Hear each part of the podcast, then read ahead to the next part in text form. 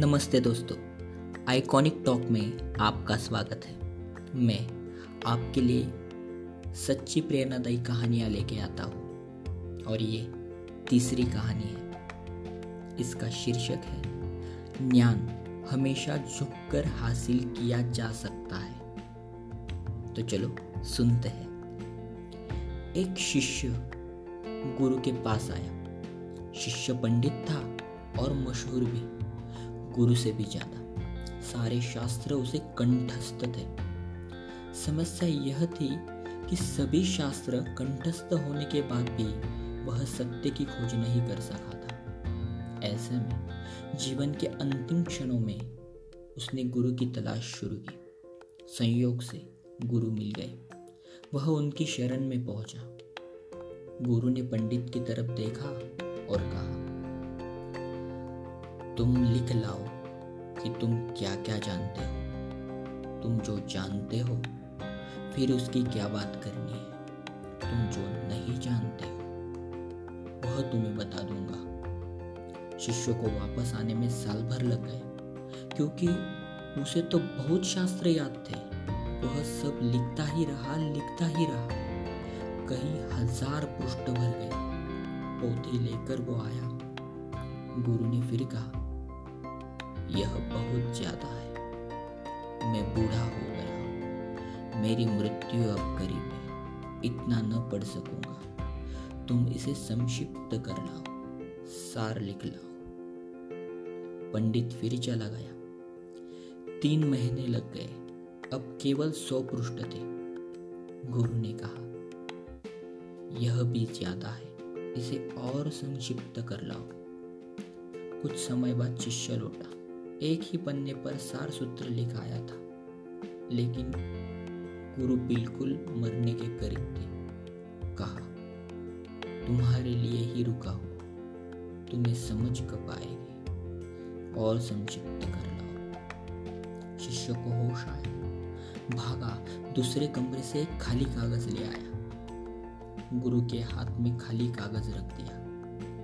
गुरु ने कहा अब तुम शिष्य हो। मुझसे तुम्हारा संबंध बना रहेगा। कोरा कागज़ लाने का अर्थ हुआ, मुझे कुछ भी नहीं पता। मैं अज्ञानी हूँ, जो ऐसे भाव रख के गुरु के पास वही शिष्य है। निष्कर्ष, गुरु तो ज्ञान प्राप्ति का प्रमुख स्रोत है। उसे अज्ञानी बनाकर ही हासिल किया जा सकता है। पंडित बनने से गुरु नहीं मिलते। दोस्तों, बहुत सिंपल कहानी थी। ये कहानी जब मैंने पहले पढ़ी तो मुझे इसमें कुछ ऐसा लगा नहीं खास बात है। यार, इसमें क्या खास बात है? मतलब मेरे थोड़ी दिमाग के ऊपर से चली गई। फिर बहुत दिनों के बाद एक इंसिडेंट मेरे साथ हुआ। तब मुझे स्टोरी में जो छुपा हुआ, जो मीनिंग था, वो मेरे दिमाग में क्लिक हो गया।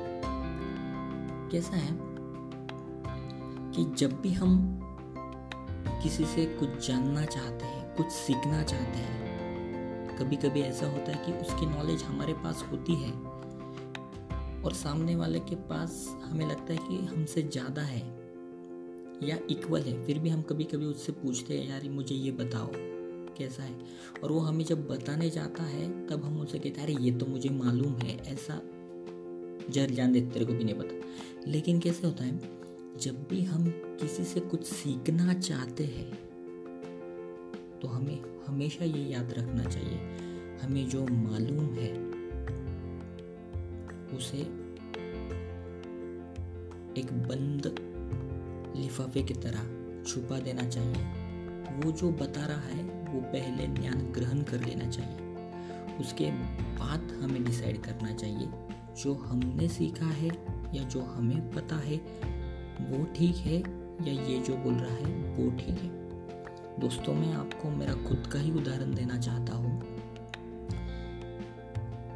मैं मतलब मैंने नाट्य शास्त्र में डिग्री ली हुई है। एक बार ऐसे हुआ कि मैंने ये जो सब्जेक्ट है नाट्य शास्त्र उसके बहुत सारे पुस्तक पढ़े हैं। तो एक दिन ऐसे ही एक शिक्षक थे जो बहुत नए थे, उन्हें ज़्यादा एक्सपीरियंस नहीं था, वो उनका पहला ही साल था सिखाने का। तो वो इतने कॉन्फिडेंट नहीं लग रहे थे सिखाने में और मुझे ऐसा लग रहा था, यार, मैंने नाट्य शास्त्र पढ़ा हुआ है और उनके फंबल हो रही थी थोड़ी तो मुझे लगा, यार, ये कैसे सिखाएगा? और मैं, तभी मेरा सीखने का इंटरेस्ट कम हो गया था और मैं वो जो सिखा रहे थे, वो ठीक से ग्रहण भी नहीं कर पाया और इसका मुझे आगे जाके बहुत नुकसान हुआ।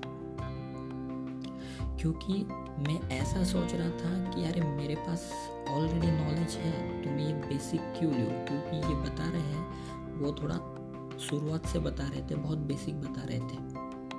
लेकिन मेरे पास जो नॉलेज था, जो मैंने पुस्तक पढ़ी थी, उसका दृष्टिकोण अलग था। और इनका सिखाने का दृष्टिकोण अलग था। अगर मैं वो क्लास में, वो कक्षा में अगर कहते हैं ना कि कोरा कागज़ की तरह अगर बैठा होता, मैंने मन में कुछ लाया नहीं होता कि मुझे इतना मालूम है, उतना मालूम है तो वो भी, जो भी सिखा रहे थे, वो मैं ठीक से ग्रहण कर सकता था। और उसका जो फ़ायदा है, वो मुझे हो सकता था, क्योंकि बाद में मुझे पता चला कि जो लोग और जो भी मेरे साथी थे, जिन्होंने उनकी क्लास अटेंड की थी, कुछ ऐसी बातें थी जो मैंने पढ़ते वक्त मुझे समझ में नहीं आई या मुझसे मिस हो गई थी। मतलब नहीं कि कुछ बातें थी जो मैं पढ़ के भी मुझे ठीक से वो क्लिक नहीं हुई। लेकिन जब वो सिखा रहे थे, वो शायद उन बच्चों को समझ में आई और बाद में जब मैंने वो बच्चों को वो चीज़ करते हुए देखा इफेक्टिवली तब मुझे महसूस हुआ कि yes I made a mistake मैंने गलती कर दी। इसलिए कभी भी दोस्तों, कोई भी हो जिससे हम सीखना चाहते हैं, वो छोटा बच्चा हो या कोई भी हो, बूढ़ी औरत हो या रास्ते का भिखारी हो जब भी हम किसी से भी कुछ भी सीखना चाहते हैं तो ऐसा एटीट्यूड रखना चाहिए कि हम ज़ीरो हैं। और तब जाके वो ज्ञान ग्रहण करना चाहिए, तब वो हम हंड्रेड परसेंट ले सकते हैं।